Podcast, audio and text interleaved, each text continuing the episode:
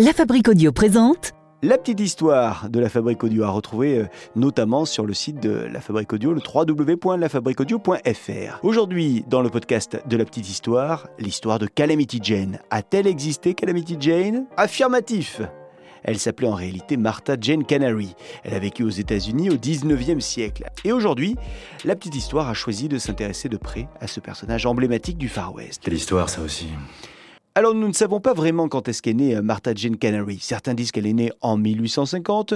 Elle, euh, Martha Jane Canary, elle dit qu'elle est née en 1852. Et puis d'autres disent qu'elle est née en 1856. Ce qui est euh, sûr en revanche, c'est qu'elle est originaire du Missouri aux États-Unis. De nombreux historiens se sont penchés sur la vie de cette légende du Far West et en plus des biographies historiques qu'ils ont écrites, on a retrouvé des lettres que Calamity Jane aurait envoyées à sa fille.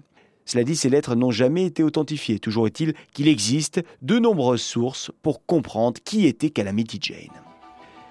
Martha Jane Canary est donc née dans une famille de paysans. Elle a trois sœurs et deux frères dont elle est l'aînée. Les parents de Martha n'étaient pas souvent à la maison, ce qui donne très vite à la fratrie des qualités d'indépendance et d'autonomie.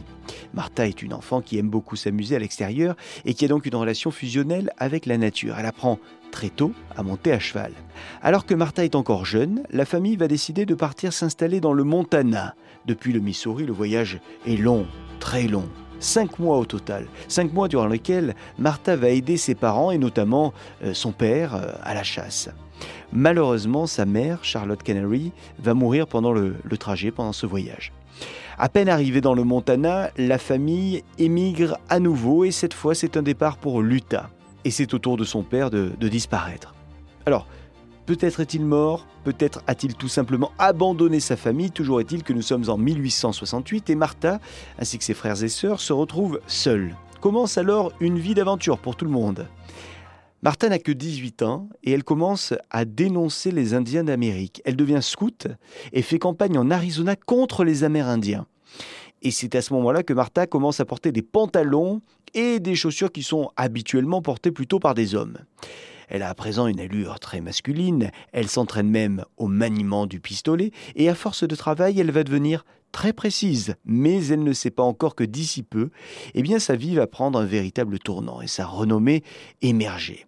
Elle va en effet sauver son propre capitaine lors d'une mission menée contre les Amérindiens. Ça se passe dans le Wyoming. Martha est partie plusieurs jours avec un groupe de soldats pour combattre les Amérindiens. Mais la bataille s'emballe et six des soldats aux côtés desquels elle lutte sont tués. En plus de ces tués, il y a aussi beaucoup de blessés. Obligée donc de rebrousser chemin. De retour vers le fort, l'équipe de Martha tombe dans une embuscade et le capitaine de l'équipe est blessé.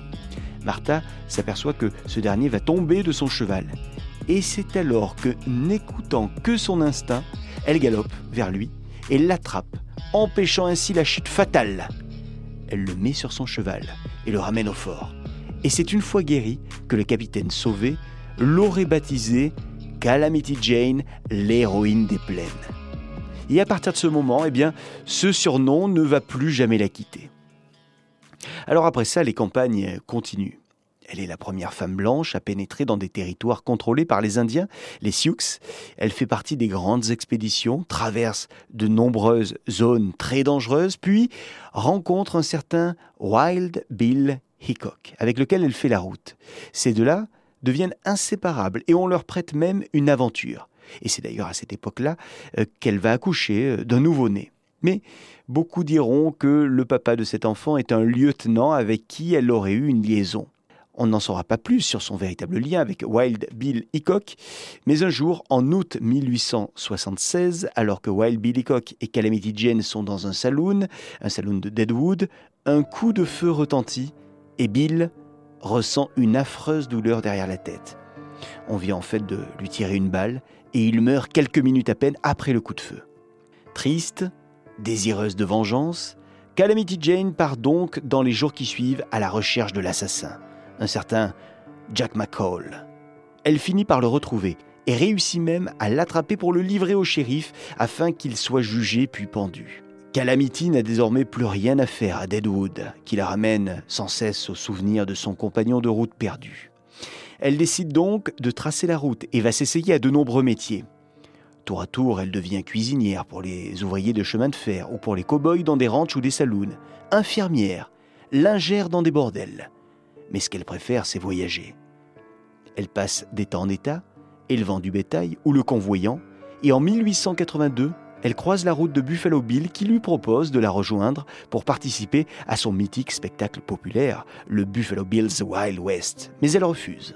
Puis elle rencontre un certain William Steers, avec lequel elle va se marier puis avoir un fils, Little Calamity, qui malheureusement va mourir nourrisson. Elle quitte très peu de temps après son mari et en 1885, elle fait la rencontre de Clinton Burke, un Texan. Elle se remarie donc et donne naissance à un troisième enfant, une petite fille cette fois-ci, Jessie, Jessie Jane. La famille fait ses valises et part alors pour le Colorado, où elle ouvre un hôtel. Ce n'est que 17 ans plus tard qu'elle revient, Calamity Jane, à Deadwood, pour y retrouver ses anciens amis qui sont très contents de son retour. Certains s'amusent même à inventer un spectacle de théâtre qui met en scène sa vie. Il faut dire que tous savent la vie d'aventurière que Calamity Jane a connue. Ces spectacles donnent donc l'idée à Calamity Jane d'elle aussi participer à des spectacles. Et elle choisit de faire des shows sur le mythe de l'Ouest américain, parmi lesquels le Great Rocky Mountain Show. Mais celle qui a eu une vie des plus palpitantes pendant des décennies, eh bien n'a pas eu le temps d'économiser. En 1901, on retrouve Calamity Jane dans une maison pour pauvres et pour alcooliques. C'est d'ailleurs là qu'elle va mourir deux ans plus tard d'une pneumonie. Ses funérailles sont un événement dans toute la région. On vient de très loin pour lui rendre hommage. Les membres de la société des pionniers des Black Hills se chargent même d'organiser une cérémonie prestigieuse.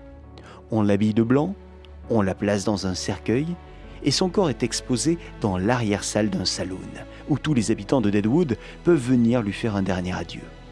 C'est d'ailleurs à Deadwood qu'elle est enterrée, juste à côté de son compagnon de route, Wild Bill Hickok, selon sa propre volonté.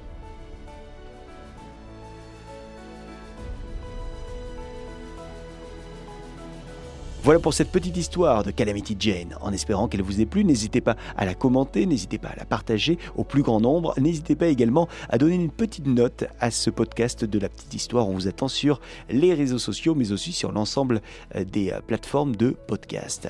À très vite